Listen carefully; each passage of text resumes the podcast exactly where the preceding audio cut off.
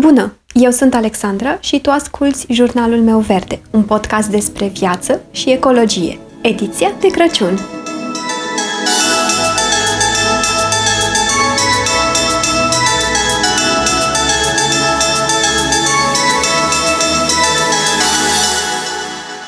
Când vorbesc despre iarnă, nu pot să nu mă gândesc imediat la mirosurile cu care vine la pachet.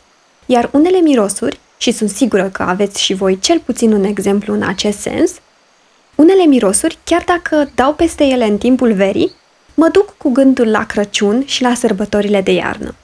Mirosul de portocală, de scorțișoară, de brad, de vin fiert și așa mai departe. Simțul mirosului este primul simț care ni se dezvoltă. Acesta începe să se dezvolte înainte de naștere. În a șaptea lună de sarcină, fătul descoperă mirosuri transmise prin lichidul amniotic.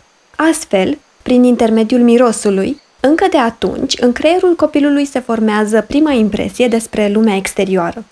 În timpul adolescenței târzii, simțul olfactiv atinge un nivel maxim de dezvoltare, după care intră într-o perioadă de declin gradual. Mirosul este cel mai sensibil dintre simțuri. Oamenii își pot aminti mirosurile cu o acuratețe de 65% chiar și după un an, în timp ce memoria vizuală funcționează la un nivel de 50% după 3 luni. Cât de tare, nu? Așa că nu se putea să nu dedic un episod întreg numai mirosurilor. Prin urmare, am încercat să caut mirosuri care mă duc cu gândul la atmosfera de iarnă. Efectiv m-am gândit care sunt primele mirosuri care îmi vin în minte pe care le asociez cu frigul, zăpada și luna decembrie în general. Și mi-ar plăcea să-mi spuneți și voi în comentarii pe Facebook sau Instagram care este mirosul vostru preferat de iarnă. Cel care vă duce instant cu gândul la frig, la zăpadă, la sărbători. Și primul miros pe care eu îl asociez cu iarna este mirosul de portocale. Mi se pare că iarna, mirosul de portocale, este mult mai delicios și mai puternic decât în restul sezoanelor. Poate e doar creierul meu care îmi joacă feste, însă e clar că nu îmi pot imagina iarna fără să mă gândesc la mirosul dulce acrișor al portocalelor. Și poate părea ciudat, dar îmi place extrem de mult mirosul, însă nu mă dau un vânt după gust. Mirosul numărul 2 de pe lista mea este mirosul de brad. Crăciunul nu e Crăciun, cel puțin pentru mine, fără miros de brad. În fiecare an, chiar dacă am ales să am un mic brăduț artificial decorativ, împrăști prin casă și câteva crenguțe de brad pentru a face puțin miros. În momentul în care împodobeam casa, atunci când eram mică, eram deja în vacanță. Poate de aceea mirosul de brad mă duce cu gândul la vacanță și la relaxare. Al treilea miros de pe lista mea este cel de sarmale. Mirosul de sarmale, clar, îl asociez cu Crăciunul, iar partea amuzantă este că eu nu mănânc sarmale. Cred că mănânc două sarmale pe an, Însă mirosul nu îmi displace pentru că mă duce cu gândul la familie. În fiecare an, pe 24 decembrie, seara, obișnuiam să împodobim bradul toată familia împreună. Iar asta se întâmpla cu colinde pe fundal, cu hrușcă, evident, și cu sarmale puse la foc mic să fiarbă. De multe ori chiar veneau și colindători să ne colinde, iar atmosfera era absolut minunată. Iar lista mea continuă cu numărul 4, și anume mirosul de vin fiert cu scorțișoară și portocale. Mirosul de vin fiert mă duce cu gândul la sentimente de bucurie. Mă face să mă gândesc la un târg de Crăciun vesel cu produse tradiționale și cu voie bună. Poate pentru că de cele mai multe ori atunci când am băut vin fiert, a fost fie la târguri de Crăciun, fie atunci când ne strângeam o gașcă mai mare pe undeva. Eu nu consum băuturi alcoolice de fel, însă când vine frigul, mă încumet și eu la câteva guri de vin fiert aromat. Îmi sunt suficiente, cei drept, să mă încălzesc instant și să-mi fac pofta. Următorul miros de pe lista mea este mirosul de scorțișoară.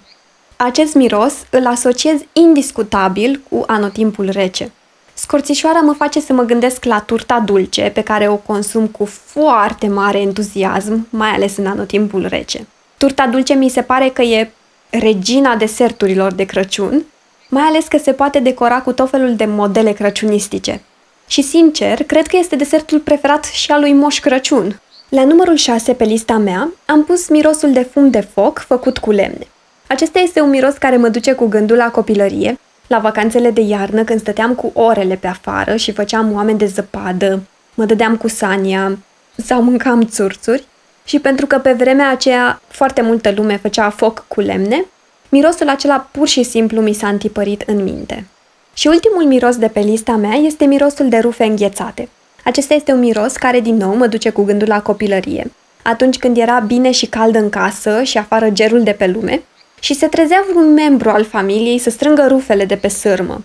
Și mi se părea că se face frig instant atunci când intrau în casă cu ele. Dar mirosul acela, nu cred că am simțit vreodată ceva mai proaspăt, mai fresh decât asta. Era ca și când ai fi intrat cu pădurea în casă. Ce bine că eu totuși am fost de partea cealaltă a baricadei și n-am apucat să strâng rufe de afară, decât târziu și nu de prea multe ori. Fiind cel mai mic copil, am avut noroc și am scăpat de o grămadă de treburi mai puțin simpatice. Și cam asta ar fi lista mea. De multe din aceste mirosuri mă pot bucura în continuare și am descoperit că o pot face într-un mod sustenabil. Pentru că, indiferent de ce mirosuri iubim și dorim să le aducem în casa noastră, există întotdeauna o modalitate eco de a face asta. Prin lumânări parfumate eco-friendly, prin cetină de brad din surse sustenabile, prin fructe, condimente sau chiar produse cosmetice cumpărate în ambalaje prietenoase cu mediul și așa mai departe. Iar pentru lucrurile care nu sunt prietenoase cu mediul, putem găsi un echilibru. Cum ar fi friptura, de exemplu. Atâta timp cât suntem împăcați cu ceea ce consumăm, eu cred că e ok să consumăm, atâta timp cât suntem cumpătați, evităm excesele și avem o dietă echilibrată. Ne auzim mâine! Îți mulțumesc dacă m-ai ascultat până aici și sper să mă asculți și următoarea dată.